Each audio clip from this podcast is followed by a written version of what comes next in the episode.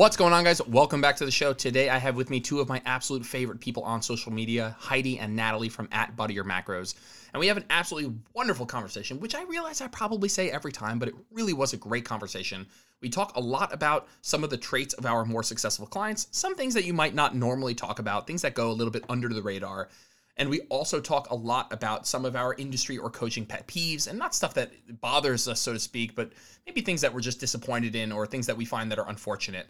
We talk a lot about uh, you know relationship with the scale and how to improve it and how to work with it and why it's so something that we just talk so much about and something that we put on such a pedestal. It was a wonderful conversation, guys. I know you are going to love it. Enjoy the show. Natalie, Heidi, welcome to the show. How's it going, guys? Great. Very well. Yes. Awesome. That's excellent. It's a really, uh, you know, for the those of you guys listening, we recorded this once already, but we had some crazy internet issues, and so we're going to go through this again. It was wonderful, and we really wanted to get it to you guys. But for those people who don't know you guys, tell us a little about a little bit about yourselves. Absolutely. So, I consider myself a fitness convert. Um, I got into it pretty heavily about seven years ago. Um, I am a CrossFit level one. I'm a Girls Gone Strong certified coach, precision nutrition certified. Um, we love what we do. We love coaching women on um, creating the changes they want to see for themselves, creating a fit lifestyle, and um, pursuing their goals. That's what we're about. So a little bit of background about us: we're neighbors. We live eight houses apart, um, and our page was born in a Wendy's drive-through because we love to eat out. So that's kind of our initial shtick um, over at Butter Your Macros. I am Natalie. I am a mom, hairdresser, as well as also kind of fitness convert. When I realized that I didn't have to run, you know, that was really like the big pivot in my life was that hey, you can do something besides run. Um, also, precision nutrition certified, clean health nutrition, and um, strength system international as well.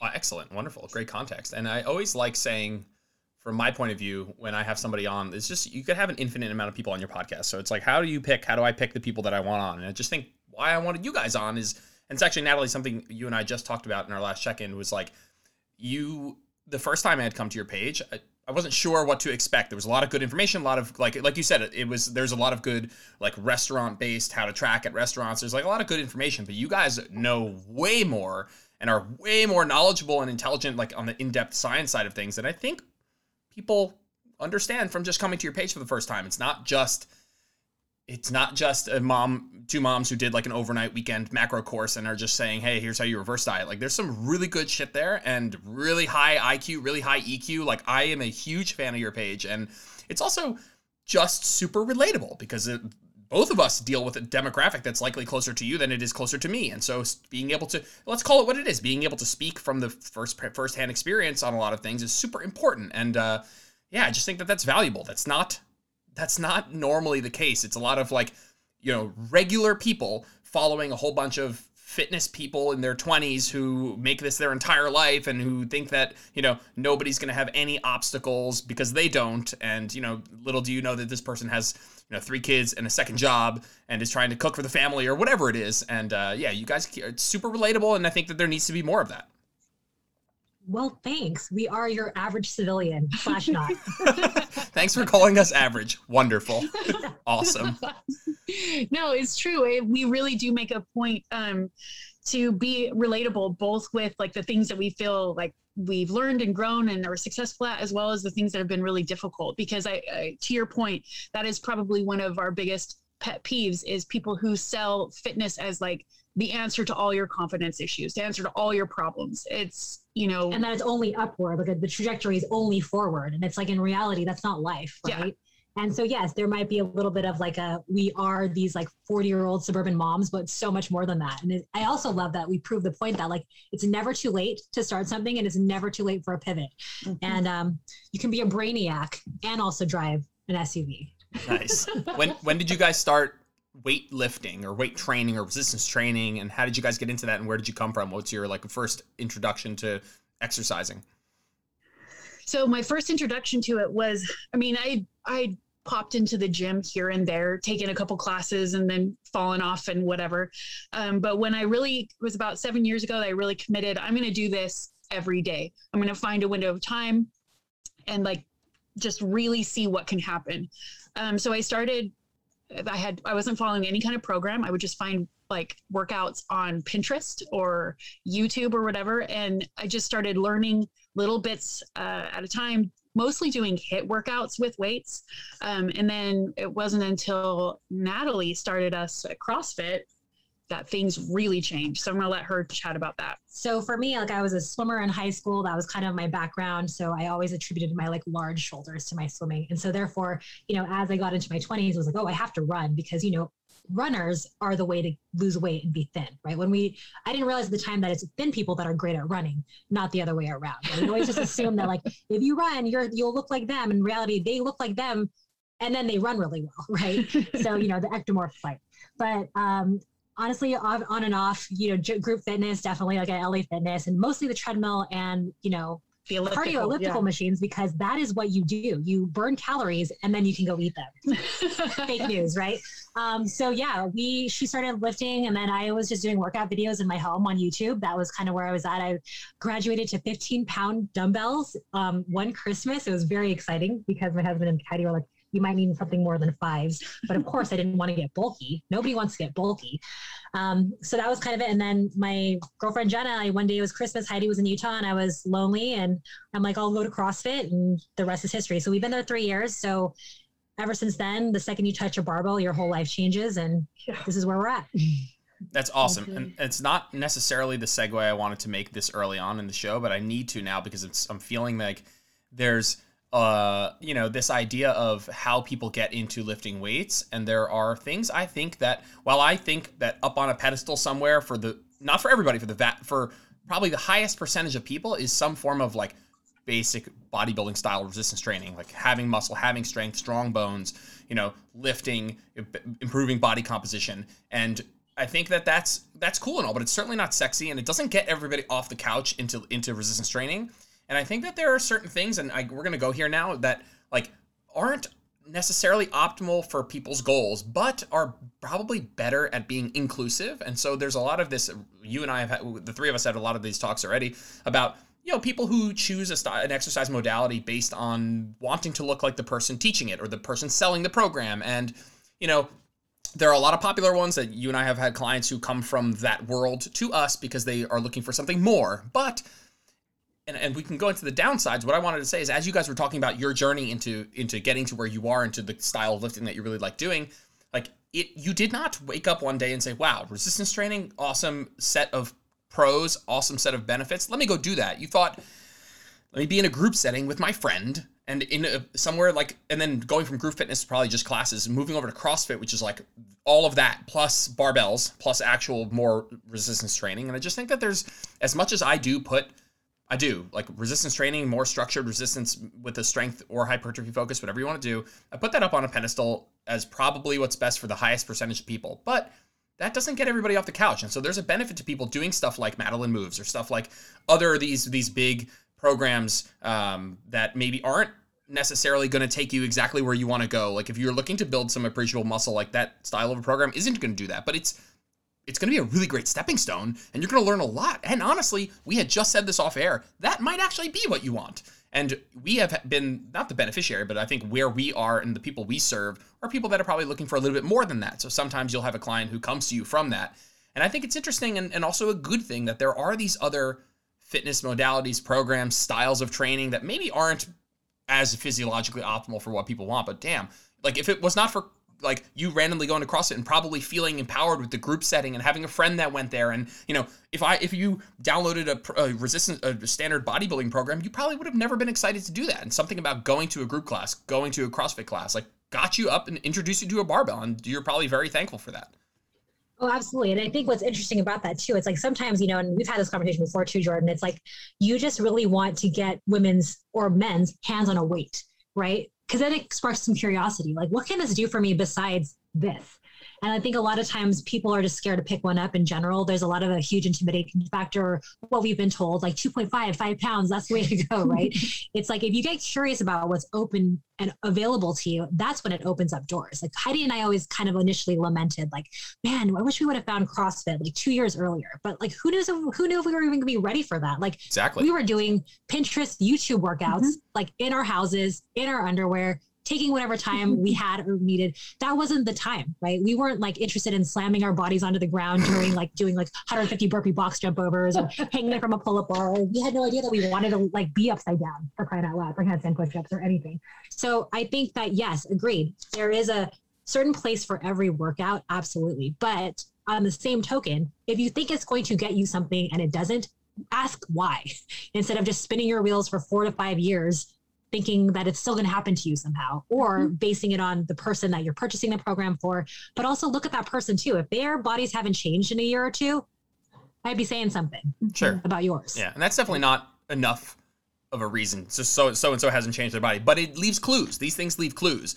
And i think right. that there's some we'll ed- curious. Yeah, yeah. there's some education that is not always immediately available to everybody of like physiologically what do i what are the adaptations i'm looking for? And then what are the modalities that are best for that? And if it's like i want to gain a smidgen of muscle and you know stay fit and stay healthy then you can you have a much wider array of things to choose from because your ex, your your goals are a little bit less aspirational. And if you're like no i actually have a little bit of muscle and i'd like more muscle and i want to get stronger and i want to do it at the optimal rate not at a snail's pace so ah, okay then i've now i have a, a lot less things to choose from well, absolutely. And to your point, also, it's like it, some of these belief systems are so ingrained in women that they need a lot, they need time to transition. Like one of the reasons I think HIIT worked so well for me for a while is because it I was still coming from the place of like, well, you've got to do cardio. Like, what are you crazy? And so, like, I, incorporating weights was a nice stepping stone for me as well. And and then you know, but working out alone was actually really important for my confidence at the time. Like, um, moving immediately into a group fitness um, environment, just my personality and the where I was at with my my confidence level, working out alone was actually really important for me. But then also to you to the point you guys are making like when you go you can learn a lot doing your doing things alone but going to different classes trying different modalities you learn different things different stages. I had just started a bodybuilding program when natalie and i started crossfit.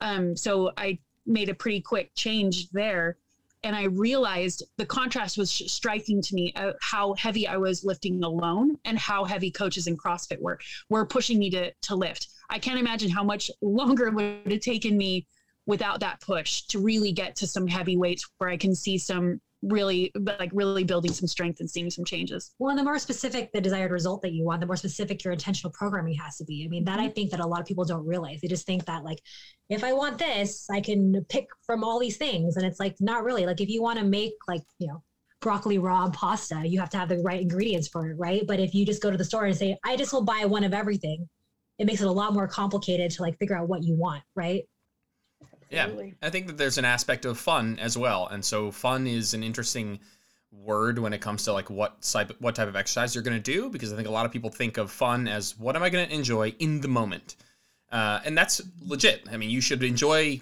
to some degree most of the time, not maybe not every single workout all the time, but it should be enjoyable. You should leave feeling better than you went in, and on average, you should be enjoying what you're doing totally. And that is why I think that there's some like I think that there's something about the word fun and enjoyment that people inherently link with feeling of exhaustion, perception of tiredness and fatigue. And so it's like I love going to Orange Theory because I leave feeling exhausted and I like that feeling because I associate that feeling with progress. And so there's a lot of like like mental hoops that are being jumped through of like, okay, I, I need to be exhausted. I do this thing. I enjoy it because I need the exhaustion because exhaustion leads to I don't even know what. Um, but I do think that there's like a part of this word of like fun that is okay. You know what's fun? Getting the result that you want. That is also fun. Like, I, do I? Are there parts of like you know doing sprint workouts that are fun? Like just the, again the perception of exhaustion that like endorphin rush. Sure, but like I want to build muscle, and so I want to be doing the thing. You know, obviously I do like lifting weights. I enjoy it totally. But even if you know you need to balance the fun that you have during with the fun that you have of getting the result you're after. You know what's fun is like getting what you want. And If even if doing the thing that you need to do to get that isn't the most fun. I'm not saying everyone grit their teeth and just go bodybuild because you want to build muscle and don't incorporate anything you like. You can do that. But please, if you're thinking about what's fun, please think about whether or not the results are fun because I promise you they also are. That's a great point. And it's I mean, it's so funny how we can compartmentalize our expectations in different areas like that you know something like a like a workout should feel super fun as opposed to like do you have fun doing the laundry? Do you have fun doing dishes? Like you can make those things fun as well, just by the way you're thinking about it and different the environment. There's a lot of different things that you can do to make the process enjoyable. And same thing goes, I think, with nutrition. I think a lot of people think that everything I eat has to be satisfying and delicious all the time. But in reality, that's not reality. Like mm-hmm. sometimes you are going to have to have like a chicken breast and some broccoli just to like get you over. And I think the expectations around the decisions we make also need to be like modified too right? Mm-hmm. and and if your intention is only to have fun while you exercise because exercise should be fun then cool. But also know that your results will also be based on how fun it was right? Yeah i think this is a perfect correlation actually. Uh, your food should be tasty and on in general you should be picking foods you enjoy but there's this other portion of this other input into the equation of what i enjoy. It's like okay what am i getting from this food and so there's a, you know, again, a healthy spectrum of food is fuel versus food is comfort versus community and togetherness and, you know, heritage and all of that stuff. It's about finding that balance. And the same thing with working out. It's like fun during, totally. Fun, you know, results wise over weeks and months and years, absolutely. Find the right balance for you, for sure. I have a I love that. I have a question for both of you guys I didn't anticipate asking, um, but I think there are a lot of people out there who are considering. I have clients myself uh, considering doing some form of nutrition course, whether it be just for continued education or they're looking to coach their family and friends or they want to start their own business. And the uh, ultimate irony is when I had first considered, I was thinking, you know, do I go the precision nutrition route because it's a very reputable company? Do I go with Mac Nutrition, also a very reputable company? Do I go back to school and go through a traditional university route? Like, um, and there was one reason I did not pick PN, and I talk about this. You know, I, I'm open about it, and it was I have the book actually. I bought the book off of somebody and just read through the book before I decided about taking the course. And there was just a little bit of, and I'm asking for a purpose, not just shit on it, because I think it's a wonderful company. I think it's an amazing company. I think it's an amazing company. The the the behavior change and the coaching is amazing, and the physiology, the information you get is crazy. But they're they're very blatantly anti-calorie counting. Like, how did you guys?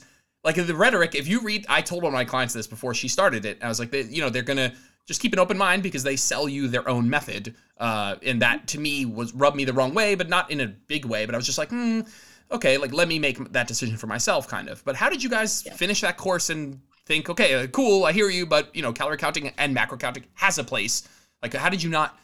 I, I, and again, mind you, for everyone listening, I've not done the course, so I'm not saying that they're blatantly saying calorie counting is bad. I'm not saying that, but I just know that there's a rhetoric of like, let's do the PN method. Like, how did you guys not go mm-hmm. that route?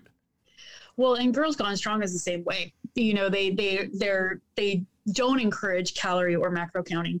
Um, honestly, I don't. I'm not threatened by reading other people's theories about it. Like I, um, I thought that their perspective was super interesting and could definitely be helpful for a lot of people because it is um, is probably one of the things that people find probably the thing people find the most frustrating about macros is tracking, sure. weighing, all of that. Yeah. So, um, depending on where you are in relation to your nutrition and relation to your goals, like where your lifestyle's at, that could be a very, um, a very, a very good approach for for you. So, I, I really thought their perspective was interesting, and I agree. I think their coaching fundamentals are really good. Um, so that's sort of the going into it, I knew there was going to be a huge back, macro focus. So it didn't necessarily disappoint my expectations. But if anybody is a macro coach looking for a program to teach them about macros specifically, those would not be the ones. I mean, John Berardi is brilliant, right? I mean, we love him. He's got incredible theories behind it. And I think when I went into precision nutrition, it was more of like an overall um, certification for like an overall large range perspective versus it being nutrition based because it really is designed more for i would say personal trainers mm-hmm. athlete focused not so much civilian not not so much gen pop but that being said they have pn academy which i'm also part of that actually does have like a department about teaching how to do macro counting and things like that but i think what heidi and i love the most is we just love geeking out and always always expanding like our learning repertoire i don't believe that you can be actually a really great coach without continually educating yourself on the daily actually yeah. um, there's a lot of people who are out there who are like macro coaches air quotes right but it's like what's your background what how are you expanding yourself how are you continually adding and changing your theories and, and researching and so by yes um, we're a little bit of like certification whores a little bit i definitely love me a program i always like to have one in the queue because that's important to me i want to be able to be as cutting edge as I possibly can for the women that we coach. But that being said, you got to go seeking out for the information that you need. Hmm. And a lot of times there's not going to be one program that's going to deliver that, right? Like just in Biolayne Science and Nutrition, that's a fantastic one. He definitely does talk about macro counting and definitely more of the things that like we focus on yeah. as well as you focus on. I would say his his science and nutrition is probably the most um, applicable, applicable, cohesive mm-hmm. all around. But at the same time, still has holes that are that need to be filled in too, right? Which is where the curiosity, just like the workouts, kind of goes into it, where you get a little bit bigger and broader than it just being like, I can create a custom macro count for you because we all both know that there's so much more to it than just the calories, which is what everyone thinks and wants you to believe. But in mm-hmm. reality, it's so not even like it's like literally the bottom of the barrel of all the things, right? Yeah. That, so. that's that's true. I have clients all the time who want and I love it. But P.S. Just a shout out to Layne. I think his book Fat Loss Forever is probably the Incredible. top book that I would recommend. And and even mm-hmm. that book, I there are some holes. I think whatever. It's a wonderful book. Probably the number one book I well, recommend. Science, right? Science is holes. Right? Yeah. That's the cool thing about science. Yeah. I mean, tomorrow there's going to be something new that wasn't here today. Like exactly. Like even since just in the time that we've been coaching in the past five years, there's been so many things that have changed. Yeah. Um, diet breaks, um, totally new research about leptin levels, all kinds of different things have been big. It's coming out constantly. Yep. I, people are like, you know, I have a lot of clients who want to do some further education, and I freaking love that because I think that that spurs some really good high level t- discussion with clients. And they're like, "What book should I buy?" And I'm like, "I'm like, you know what? You should buy like every single one of these books and then you know all t- 12 of these books and then read them all with an open mind and then talk to me about it and then we'll you know con- uh, aggregate like a nice balanced nuanced and it, that's a difficult thing to do and so someone's like oh i want this one book or this one course and you you said something super great about like just keeping an open mind being open to other perspectives and like not uh, tough because I don't know if this was you guys, but when I started getting into like reading about nutrition, I bought uh, there's some books on here. I've been I'm glad I hope don't ever show up on this podcast because I had to read through some books with I didn't have an open mind. I didn't have a nuanced opinion on nutrition. I read it. I was like, oh, this is a fact. Good, perfect. And it's difficult. And so I think that's something that you that the three of us try and do on social media often is like provide that more nuanced opinion. But sometimes it's difficult. You have a client who wants to read a book or do a course, and you're like, hey, these are the PN. I've had I've pushed a couple clients to PN, some to Mac Nutrition, some to this, and it's like, do that, but keep an open mind it's not gospel. It's probably a lot of things in here that are 100% correct, totally. But keep an open mind, and if you hear a differing of opinion, like let's talk about it. And so that is that is difficult. There are people out there who've done one course and think that that is gospel. And I have a lot of mm. friends who have done PN who are now super anti-calorie count. And it's like, okay, like actually, I think the PN method can be amazing. It can be amazing. It's helped probably uh, many many people. But it should be a tool in your toolkit, not the thing that everyone should do for everyone all the time. Well, it comes down to just about anything, right? All these nuances that you learn from experience and helping other people, you can't teach that in a book. It's like I think it's kind of hilarious how people think, oh, well, this person has like a you know personal training certification or a NASM or whatever. It's like that doesn't necessarily make them good. It means that they can complete a course, right? It's like my husband always likes to say, like anybody can go through college mm-hmm. you just do the work. You get a degree. Doesn't mean that you're necessarily like necessarily an expert in that field because i really believe experts are willing to be wrong. Experts are willing to be challenged. Experts are also willing to be able to be like you know what? I don't know. Let me find out and then dig deeper on that yeah. instead of it just being like this is the gospel. This is what it is. This is how it is because i took a certification course. It's like totally. there are many things that we agree with pn on absolutely. They have a really really rigorous amount of information that are constantly churning out but we are also in love with so many other modalities and, and ways of learning too. And that's what gets fun about nutrition and science is because it's not so emotional right? Like the data supports it so.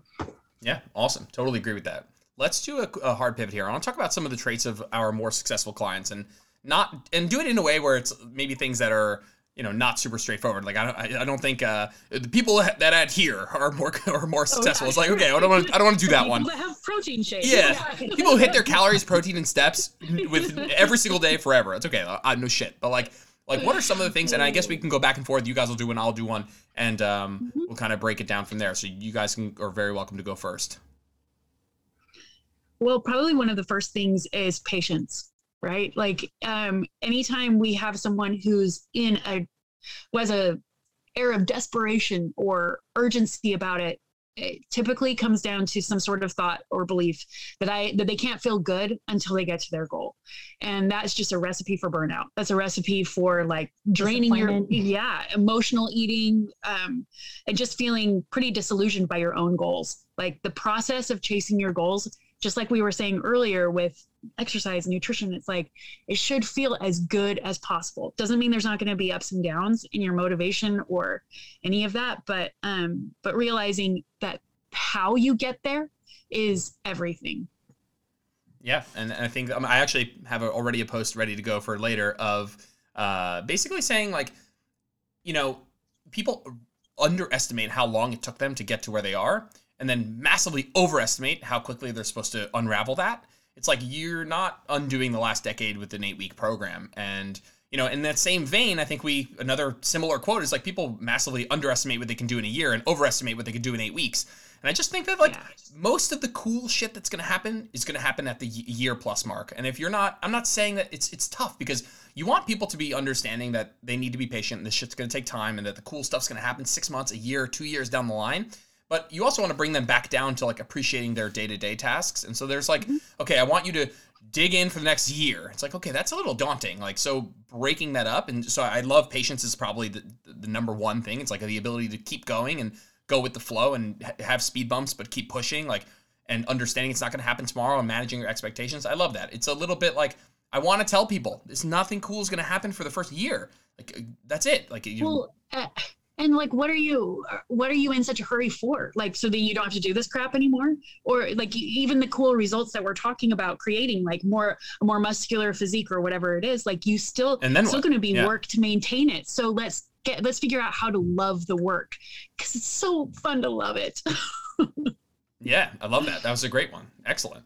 My so one of my big ones is also like acknowledging the fact of what you don't know right? I think a lot of times people have these like preconceived notions. Like, I, my favorite is I know my body so well. It's like, okay, if you knew your body so well, you wouldn't be here getting help. You wouldn't be in the position you're in. And I think that most people think that they're very like objective about themselves when in reality it's not the truth. It's like oh. it's like they can stand in front of the mirror and be like, I that's it. I look super gross. I've gained like 15 pounds. It's like, how do you know that? Like, like what's told you that? Like it's all in your head, right? And I think so many times I just wish women would be open to be like, you know, I don't know I want to challenge my beliefs about carbs.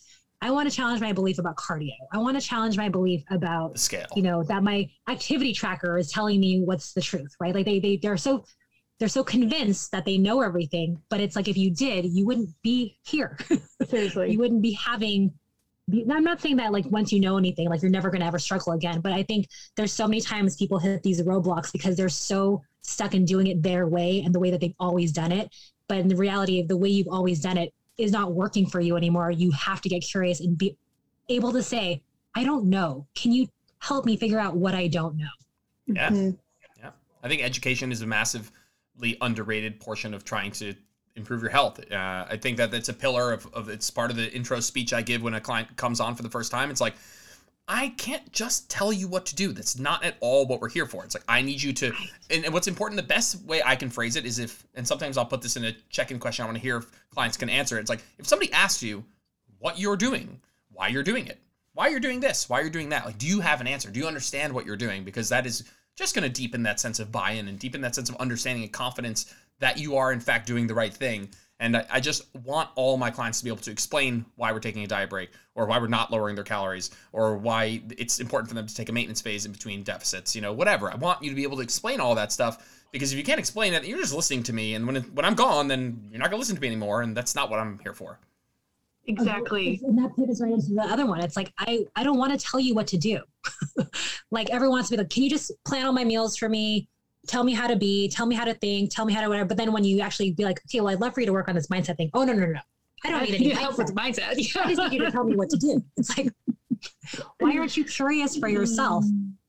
That's what I really want to know. Like, why don't you want more for yourself? Mm-hmm. Why why do you want to be bossed around when it comes to your life?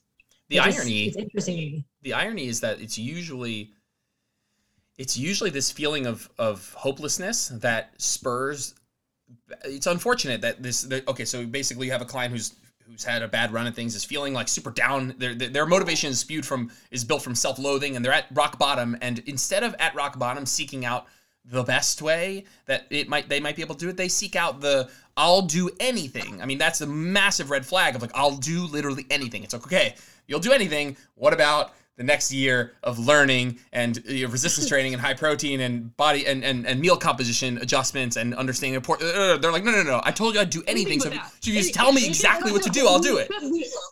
we always laugh at the meal song it's like I'll do anything for love but I won't do that. But, but I won't do that exactly. I'll do anything for results but, but not, not that. count, count my acknowledge how much I'm eating That's insane. Insane. Water? Why water? That's not sexy at all. Nobody likes yeah, water. yeah. No, I'll take any supplement that is out there. It's like okay, Yeah. like sleep eight hours a night and come back to me. Yeah, Yeah. excellent. Well, exactly. Right. And it's, I mean, it definitely, anytime there's, uh, anytime you have your worth all wrapped up in it, like I've got to hurry and get these results so that then I can feel good about myself. It's like, that's just a recipe for disaster. Yeah, for sure. For sure. Okay, next one. It would be, you know, I mean, relationship with the scale is a predictor, in my opinion. And I don't mean initial relationship with the scale. I think, you know, if you come to me and you, you fill out the application, you're like, how, it says, how's your relationship with the scale? And you say dog shit, that doesn't mean you're not going to succeed. It's can we move the needle, you know, to decreasing the obsession with the number and becoming more neutralized to it. Um, and I've been finding that there's just like it's interesting psychology of exposure therapy of going through it. You know, I, I I believe strongly, and I want to challenge this belief that going through it and facing the scale at daily weigh-ins, going through it, realizing it's going to fluctuate, learning why it fluctuates, learning learning learning that no matter what, it's going to fluctuate, even if you do per, do everything perfectly. Like if you, one of the biggest predictors I'm going to piggyback on this is how much you get on the scale and hope that it's going to go down every day. Because even if I'll tell you right now, I've been in a deficit for I don't know 24 days. I haven't missed my calories or my steps one time, and I I want to look, and I think it's 50% of the time to the dot that it went up. So even with a perfect adherence, 50% of the days it went up. And so there's just if you're letting your day ride or die on this the scale going up or down, like no matter what, even in the most adherent scenario, 50% of the time you're going to be pissed off, and that's just not going to work long term. And I think that's always the end, the, the, the big end game, right? Is how do you figure out how to get people away from the scale and what they say that it tells them, right? It's like scales, is, we all know what the scale tells you, but everyone has these emotional ties to it. And then they also start justifying themselves to their scale, right? They stand there and they're like, oh, well, I had a really bad day yesterday. Oh, I probably should go on a run. You know, this, this, they have this narrative with the scale. The scale is just standing there like, I don't even know. I'm not telling you any of this. This Yeah. is literally all in your head. And definitely like, I think we're always going to have a little bit of scale drama no matter what. And I think owning that, but then figuring out and getting curious on how on ways to beat that is better than just avoiding it altogether, right? I think that, I mean, mm-hmm. I know that's a that's a that's a practice for some people. They just toss the scale, they don't look at it, whatever. That's totally fine. But if you do have weight loss goals or you have certain goals, like you are going to have to pay attention to the data somehow, right? And could you go your whole life without ever stepping on one again? Probably. But I think what's it would make more sense to figure out a way to defeat it than to just avoid it, right? I think that's a lot of people like, I just want to, I'm just never going to eat carbs again. I'm just going to avoid them forever. It's like, or you mm-hmm. could figure out a way to eat them. Agreed. and not have a bunch of noise in your head about it, right? And so it's like the scale so interesting. Like we were just talking about this earlier, how you know, and I love this trajectory, right? We've talked about this before. I love the trajectory of people wanting to build muscle and lift and like do hypertrophy based workouts and things like that. But it's like you want to gain muscle, but you don't want to gain weight. So do you hear that the word gain muscle? There's the word gain in there. Why do you not understand that that requires gain? It's like but people are so paralyzed by like and like some girls like i don't want to take creatine because it's going to make it go up. Well then don't take creatine right? It's like they always want something for nothing or they want it to be like just as is and it's like that's all the scale talk right? Mhm. Heidi did a grad experience one day, experiment one day. She weighed herself like four times throughout the day and showed all the fluctuations. And it's like, I think people would really, really benefit from doing something like that. Mhm. Or, you know, for instance, myself, like I'll weigh before I go into the gym. I haven't eaten anything. I weigh when I get home from the gym. Sometimes it's down a pound. Does that mean that I lost weight at the gym? I didn't eat, you know, but if it goes up and I didn't eat anything, does that mean that I gained weight at the gym? It's like, it's such a, yeah, such Yeah. a mind game. Yeah. totally. Well, and I, I think I love how you framed it as like kind of exposure therapy to to acquaint yourself with the fluctuations and understand the why behind it. And speaking of the whys, Simon Sinek has this uh, exercise called the five whys, which could be useful for a lot of people in this situation. Like this is it's great to have a, a, measurable goal, right? But like, where are we coming up with some of these scale goals? And ask yourself why. What does that? What does it mean? Why? Ask yourself why again until you get to kind of what is at the bottom of it. And I'd wager for a lot of women, what's at the bottom of it is the scale tells them gives them permission to feel okay right we have this illusion that you know yeah exactly. We have this illusion like 190 i hate myself. 189 hate. 188 hate. 187 hate. 186 hate. 185 i love myself. It's like it just doesn't happen like that. But yet we still think that the that this approval or this validation when a lot of us are conditioned to get that from outside of ourselves the scale is a perfect uh, straw man for that right? Like i step on this you tell me a good number i feel good. You tell me a bad number i feel bad. And then i don't decide for myself right? Whereas like when you decide for yourself how you're going to feel you take ownership over your own um, emotions and mindset. That's the real place of empowerment not the perfect number on the scale. Well the numbers are so arbitrary. Like we have people and i know you've seen them come to us like oh i want to lose 20 pounds. Like, well how do you know that actually? Like what what does that actually mean to you? Like oh i want to be 126 it's like okay well what happens at 126 it's like it's just like, oh, I know, I know that if I make X amount of money, I'll be happy and never have any problems. Like, who told you that? Mm-hmm. You can, you know, Heidi always likes to t- say something about like, there's actually no extra happiness the more money you make. Like, what's? Oh yeah, well, that's a real statistic.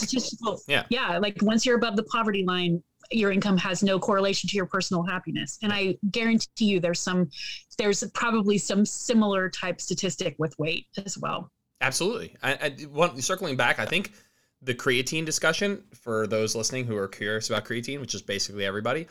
The creatine conversation is is actually the ultimate example of you exposing to yourself that you care about the number more than you should because creatine creatine increases intracellular water which means it, the, it's not it, there's two different kinds of water retention one intracellular which is in the cell and one is subcutaneous which means below the skin and the water weight that you think like that you're touching on your face or you feel like you're bloated that is sub- subcutaneous water that's water mm-hmm. under the mm-hmm. skin you can touch it but intracellular water is water in the cell actually makes your muscles look more quote unquote full which i know is not a, an adjective that people enjoy hearing but what it actually does is makes your muscles look more defined and actually probably makes you look leaner. And so a good example is there are bodybuilders who will take creatine all the way up until a show. And these are bodybuilders who need to be as peeled as possible. And so if they were looking to reduce all water weight that was, you know, non-aesthetic, they would remove this.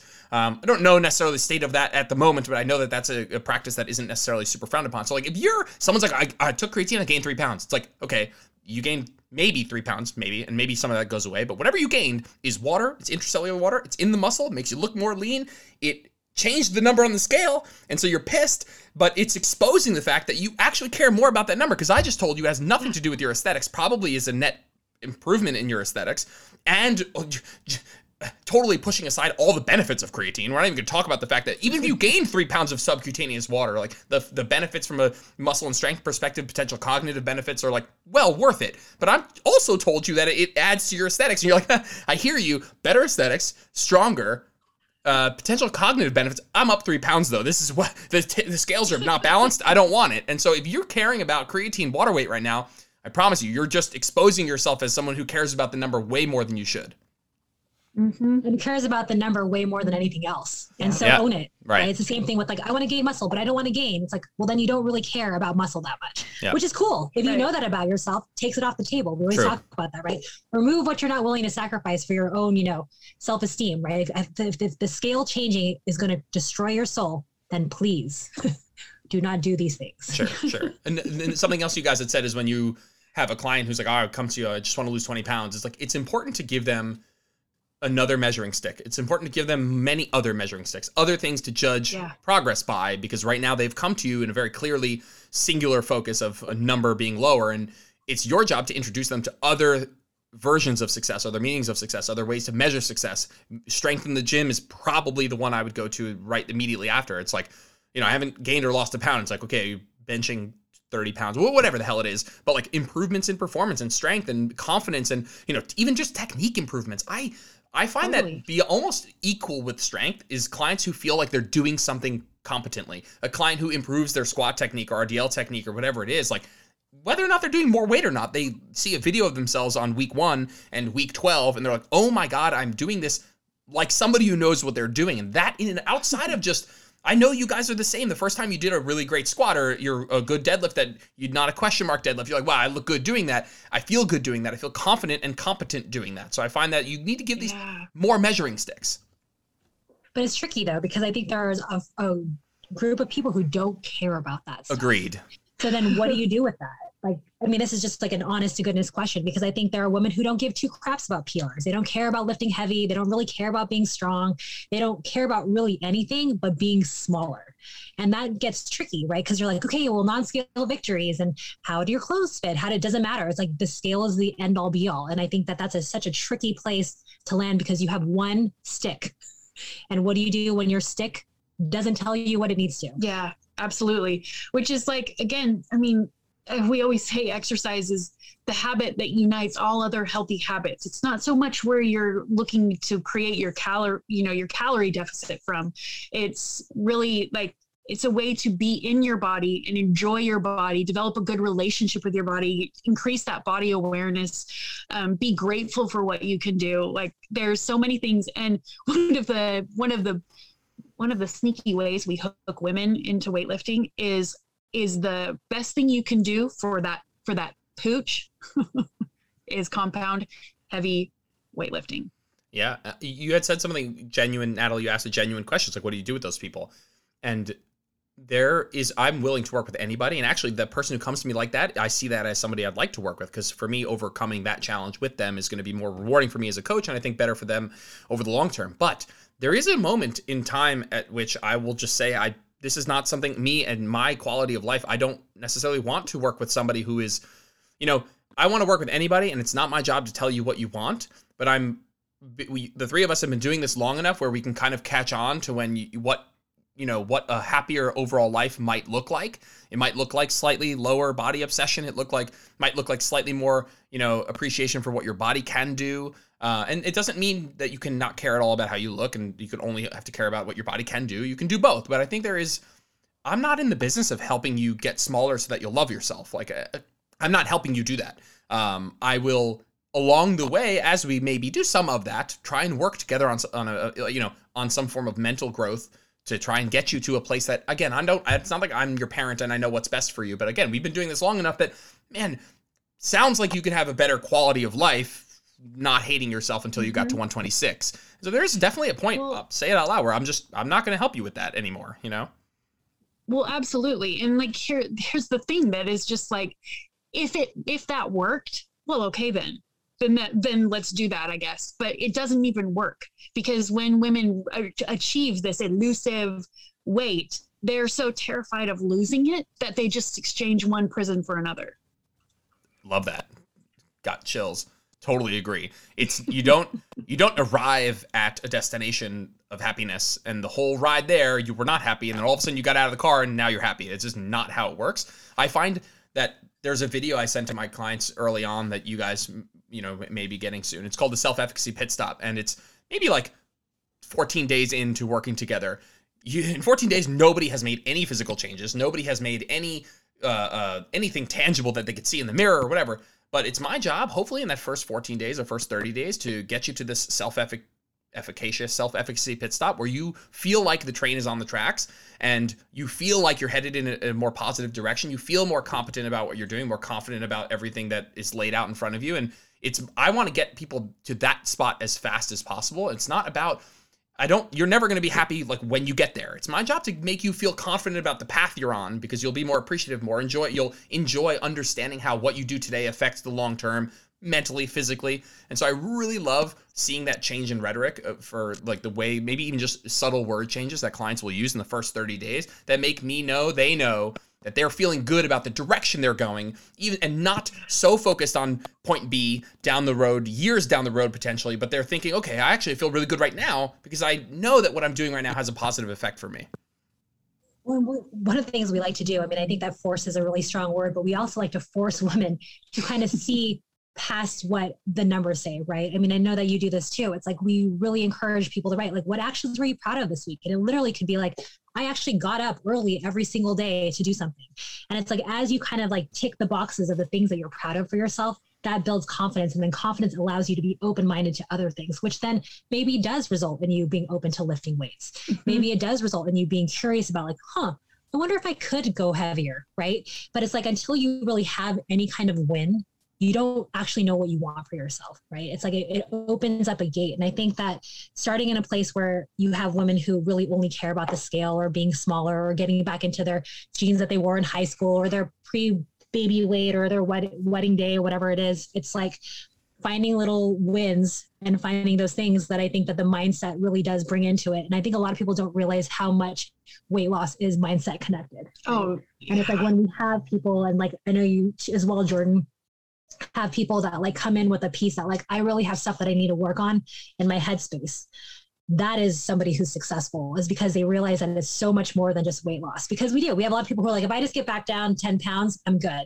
Mm-hmm. But in reality, when everyone anyone says that, we don't automatically like, oh, but you need more work on your head than you do on the scale. Well, absolutely, because like, what did what did what did she just say? She just said, if I meet this condition, then I can love myself. So let's call that what it is: conditional self acceptance. And if that's the way you want to continue, that's you know that's going to be a really uphill difficult battle my youngest daughter has autism and she one of the things when she learns a new skill in a specific environment the next step is to generalize that skill. So if she can say please to me at home, we're going to try and get her to say please to somebody at the grocery store or something like that.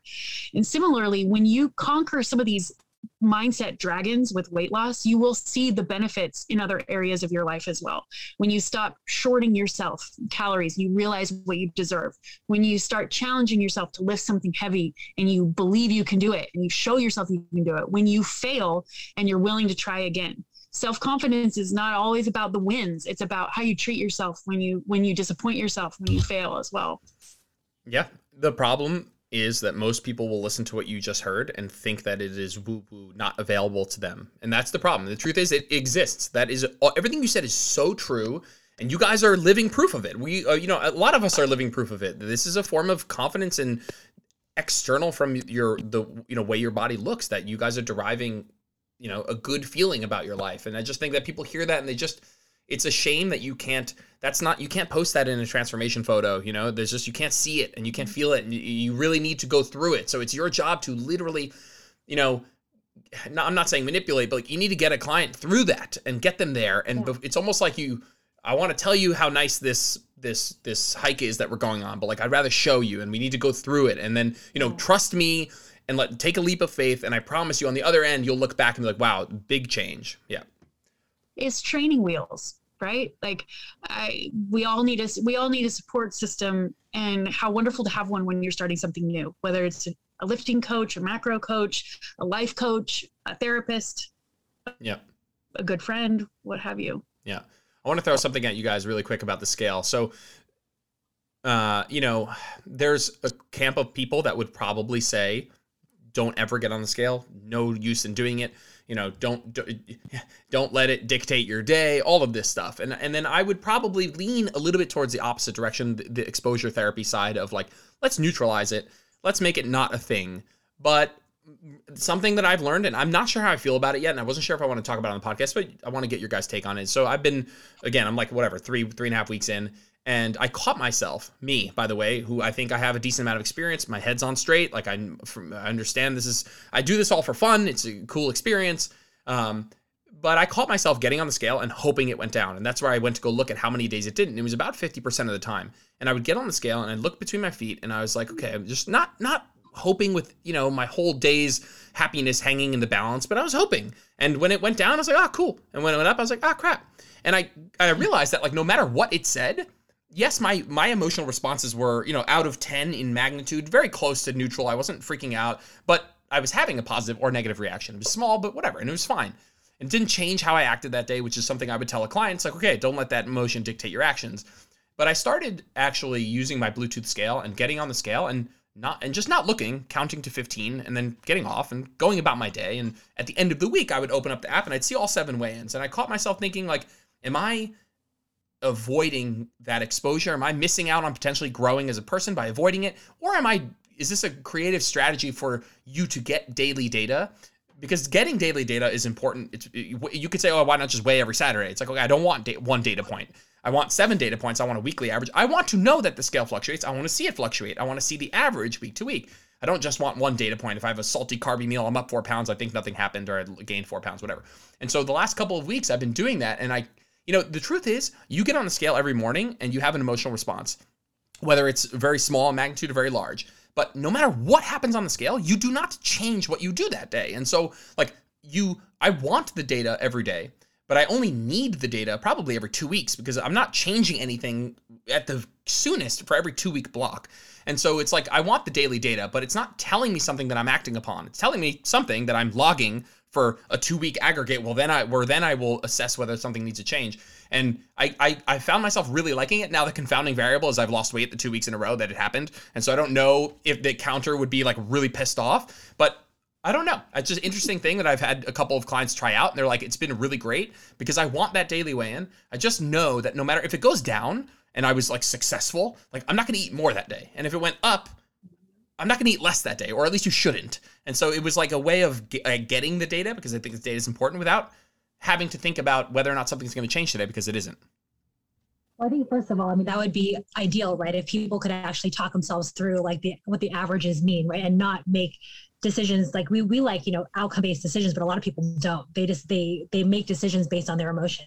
I think what's interesting about what you're saying and first of all i also love that you acknowledge a dude has the same kind of issues as far as like the emotional tie to the scale. I think a lot of times sometimes you feel a little paralyzed like gosh is this just a girl thing? But it's nice to know that it affects you know men as well. But I think what's interesting about the whole thing, and I just kind of had this like little bit of an aha while you're talking about, it, is that we all know how we feel when it's down but we're not sure what to do when it's up emotionally. Like we all know when we see it down, there's always like a, haha, check that out, right? We're excited for it, right? Unless you're in like a game phase, blah, blah, blah. That's like a tiny little like percentage of people who do that. But most people, when they see the scale down, are delighted, right? But when it's up, we're not sure how to feel about it, even though we don't want it to bother us. We don't want to feel negative about it, but we don't, we haven't had enough practice on how to feel about it when it is up. And I think that that's a, a huge missing piece for myself included. It's just like I haven't spent enough time being uncomfortable with that upward trend in a way to honor it the same way that I can honor a downward trend, you know, mm-hmm. and, and Biolayne has like, I love his analogy about the stock market, right? It's like, you don't pull out because you have one bad day of the stock market. You watch the trends, you know, and, and arguably you don't really, really need to even watch your stocks until you're really ready to pull out, right? You're thinking of really cashing in, selling it, or you hear something like, oh, maybe it's a good time. And kind of to your point about like not checking the data religiously, it's like, unless you're really ready to make some decisions based on your deficit and you know whether you're going to adjust your numbers or whatever it's not really it doesn't really make any sense to look at it until you're ready to take action just like you're just like the stock market right? And i think so with all this to say it's like managing your emotions around it obviously makes the most sense. If you can figure out a way to do that in like a very clear clarity bound way versus an emotional way well how that what to happen i have no idea. How that works i don't know. But when you sounds good. when you when you actually get on the scale and the scale goes down like you said we all know how we all know how to react then. But actually i found that it's super fascinating. The creation of a positive experience in that moment actually sets you up for a future negative. Like the more you are excited when the scale goes down you are setting yeah. yourself up for an equal and opposite emotion when the scale goes up. And so it's like you it's not about getting less pissed off when the scale goes down or goes up. It's about not feeling or, or bringing the magnitude of your emotion closer to baseline in both directions. Because if you're getting t- an eight out of ten excited when it goes down, you will be at least an eight out of ten pissed off. And if you start not getting mm. excited when it like you need to have the same emotion when it goes down as it goes up. And there's a Mark Manson quote I had to just Google it, and it's the desire for a uh, more positive experience is itself a negative experience and paradoxically the acceptance of one's negative experience is itself a positive experience and so if you're if it goes up and you're accepting that, that is a good thing. It's a step in the right direction. That's mental growth. And if it goes down and you want that and you you aren't hoping and waiting, that is also probably a step forward in the right direction. And that comes down to when people base all their good feelings on the scale number. And that's like the full circle, right? It's like you have to remove that element that the scale actually tells you something about you. Mm-hmm. Because if you are always looking to scale for validation of your efforts, it's always going to mess with you, regardless of how much thought work you do around it. Exactly. Well, and it's the same thing with comparing yourself to other people. If sometimes you you like to feel better than other people, that means you also you also have to feel worse than other people sometimes.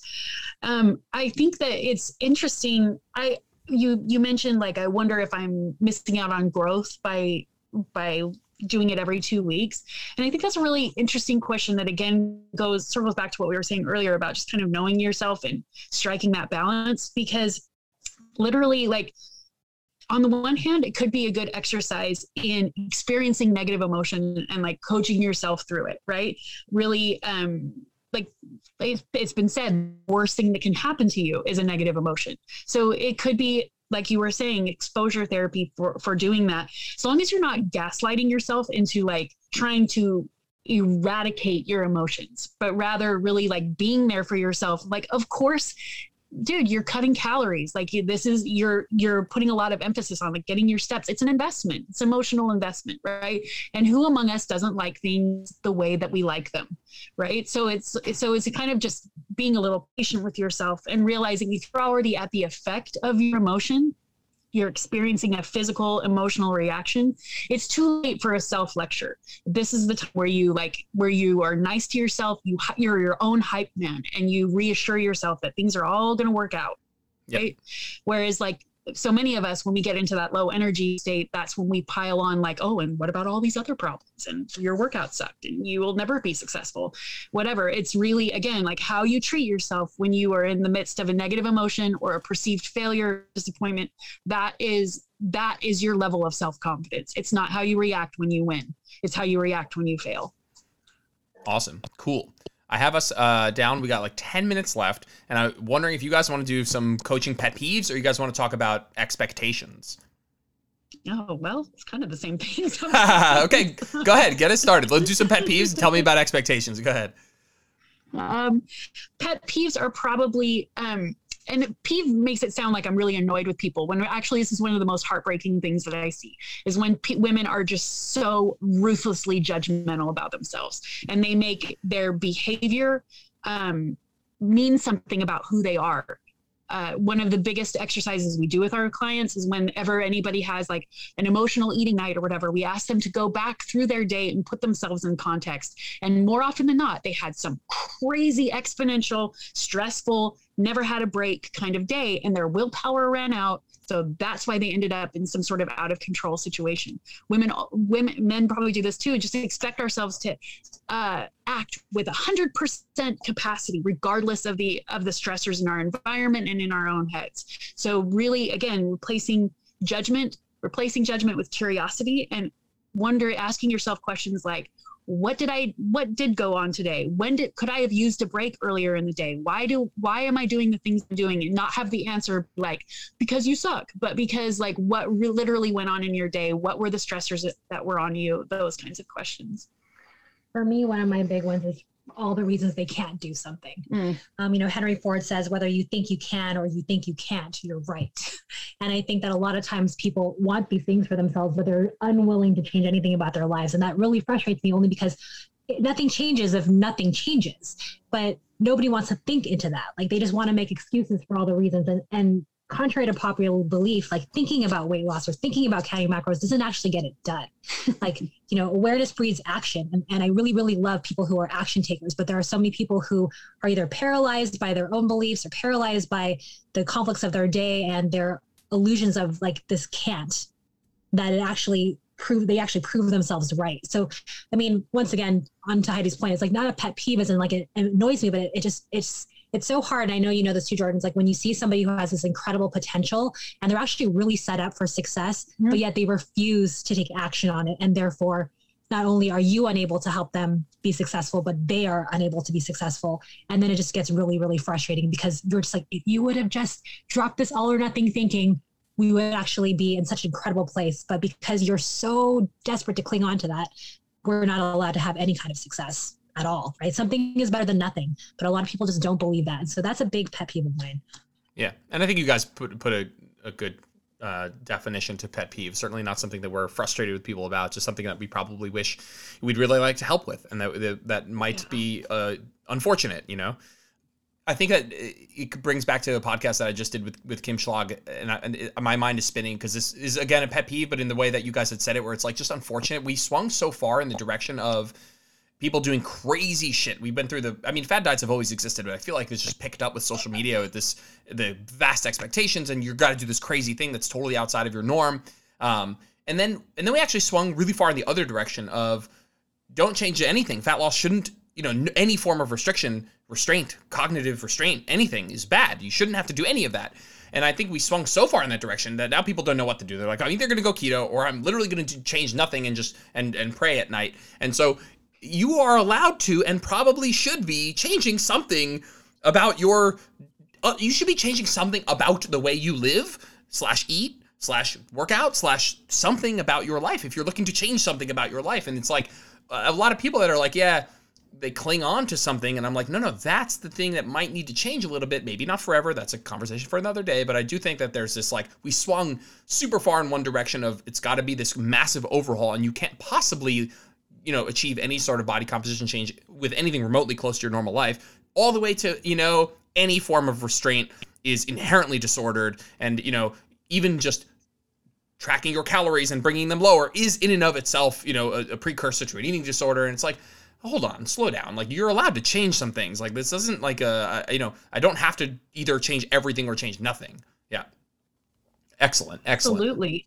Well the second you're not changing anything you're already getting worse so for all these people who are like fixated on like freezing something or like this is it, it's like the second you're not evolving it, it's already depreciating. Right. Right. Well, and people I think that have that perspective assume that any sort of change that you make has to be predicated on self-loathing and i take real issue with that like i i think that um, creating healthy change that promotes growth that's expanding ourselves pursuing your passions that's what we're about goes to what we were saying earlier. If like if you are if you are looking to change conditions so that you can like yourself more, let's let's look let's look a little closer at that, right? Whereas if you can like yourself now and your goals don't have to be all tangled up with your self-worth, literally anything is possible for you. And we love like it's if if you can't love yourself where you're at, it's not about weight loss then. Yeah.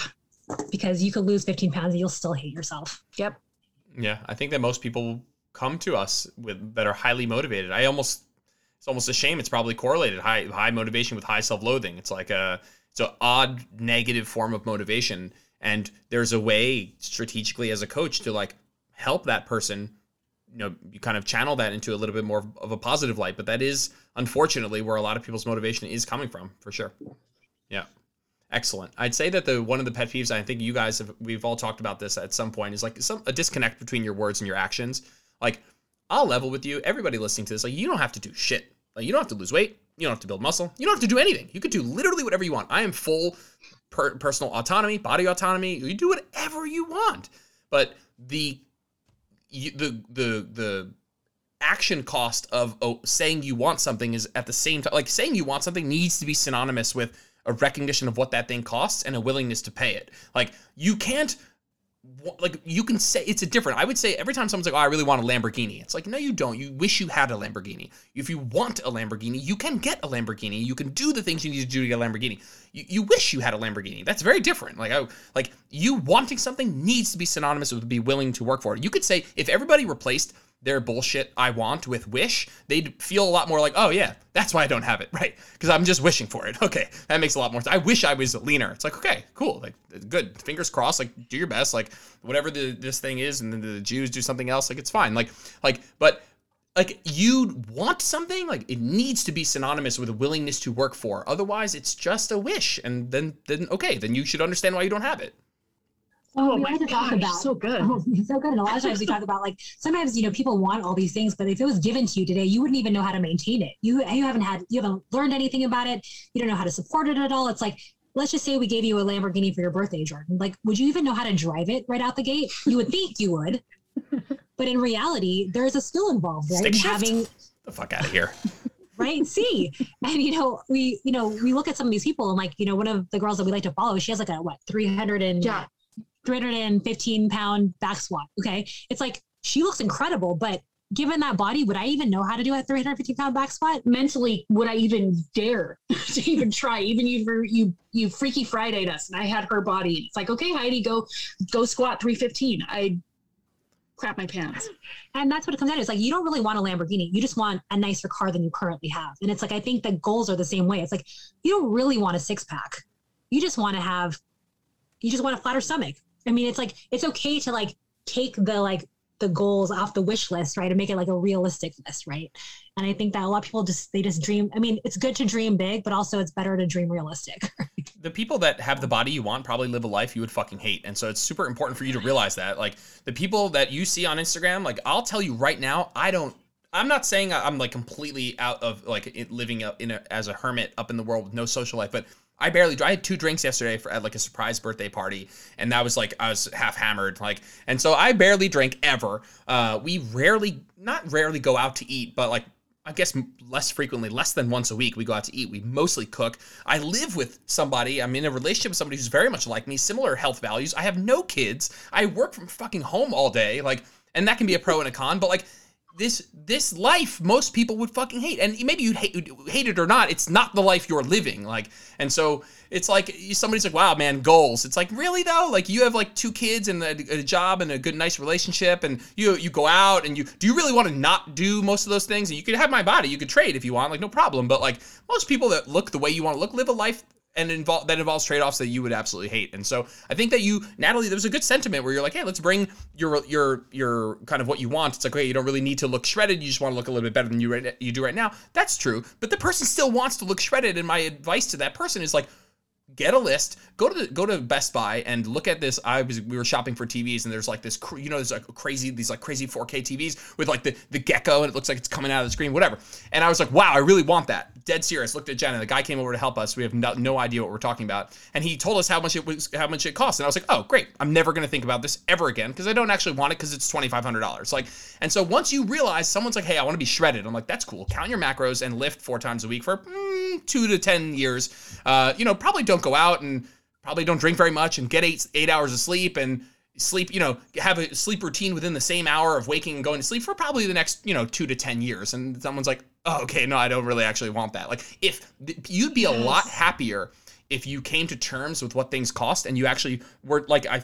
I don't know who which one of you guys said it but like kind of packaged it away or, or, or filed it away into the this would be cool but I don't actually want to work for it so I can stop thinking about it so much. Like you hanging on to wanting to be lean and shredded for the next 40 years when not one day of those 40 years did you actually want to do what it took to get that and I'm not trying to motivate anybody here I think it's a massive waste of time to try and lose the last five pounds like get the last bit of fat off is a big air quotes going on but like I think it's a massive waste of time for almost everybody. Um, and so I just wish that people could compartmentalize what they want with you know into a file just fold just file it away into the hey this would be cool but i don't actually want this or i can't actually achieve it right now based on my current life and thus i'm not going to dwell on it anymore. Sorry big rant. Well no amazing rant actually. Well and there's some similar parallels to macro counting or anything else right? It's like once you see the co- the cost of what that in defense of tracking. Once you see the cost of it, it'll help you figure out whether or not that thing is worth it to you, right? Well, and to your point, you had asked us about this comment we made about what it takes, like what Nat and I do to just be normal civilians, right? Like we're not we're not all about bod shots or anything like that, but five years of consistency with macros and lifting heavy and 10,000 steps a day and getting plenty of water and getting plenty of sleep, watching our recovery, like lifting five days a week. Like, and, and here we are, we're, we're normal. like, this is what it takes to be normal. Where a lot of people think, oh, if I did all of those things, then I would be this, like, I would be a Jordan Lips. And it's like, there's some exponential effort involved in getting those really incredible aesthetic jacked results is exponential inv- uh, effort involved in that, like beyond the basics that we should all be doing regular exercise, good step count, you know. It's like you don't get credit for brushing your teeth and flossing. Yes. Like these are the normal day to day habits of a healthy lifestyle, minus the jacked part, right? right. the jacked part requires even more exponential. And I don't think people have a grasp of what it really takes just to be normal.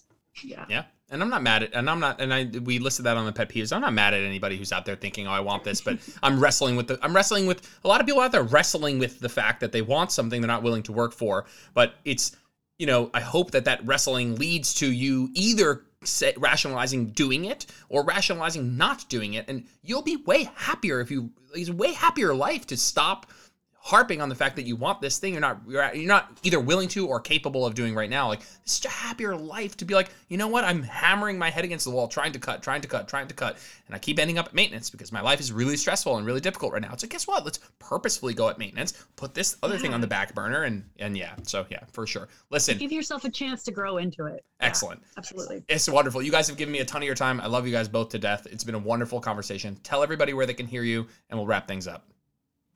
You can find us at www.butteryourmacros.com or at butteryourmacros on Instagram. Or if you're like under 20, we're on TikTok at What's Up Butters. and if you're maybe over 20 on Twitter, we're also at What's Up Butters. TikTok is a dark hole, and I, if there's any, Gen Z has no chill, and I'm super nervous about. I posted my first TikTok. That was some shit. It was it was it was wild. The comment section was wild. You just have to find your people on TikTok because they totally exist. And most of us find our people in the ADHD section. That's all. Yeah, seriously. I'm finding my kids at like people are teen, teens and tots or something. It's like a fucking. It's insane out there. Like Change your hashtags, bro. that is not it. It's a change your.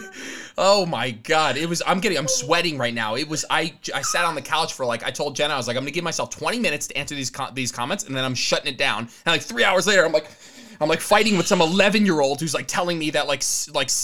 Pulse, pulse, glute kickbacks with the band is like excellent for glute gains, and I'm like hitting him with like like PubMed articles, and I'm like, what am I doing? What like this is absolutely no reason for me to be arguing with them. But I've I've heard that it's I was not like a me thing. That this is just like just this this Gen Z like overall feeling of like you know anonymity that allows them to just feel like and they've gathered all this there was a guy our friend Jabian who's like posting was a guy's like don't listen this it's there's small water and big water and I wanted to smack myself in the fucking face because he was like don't don't drink this Fiji water because it doesn't the molecules are too big I lost it anyway that's TikTok for you This is the thing about TikTok. It gives you content.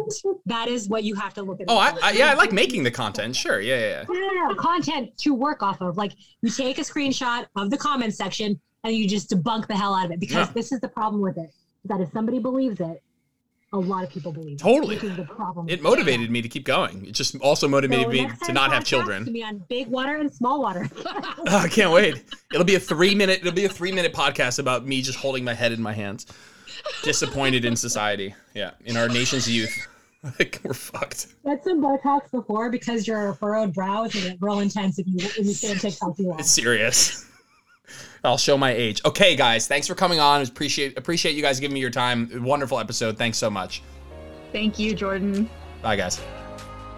Thanks for tuning in to this episode of Where Optimal Meets Practical. If you liked the episode, it would mean the world to me if you posted a screenshot to your social media or left a five star review on iTunes. That stuff really helps. If you ever want to get in touch with me, just shoot me a DM on Instagram at Jordan Lips Fitness. I'm always around to chat. Thanks, guys. Have a good one.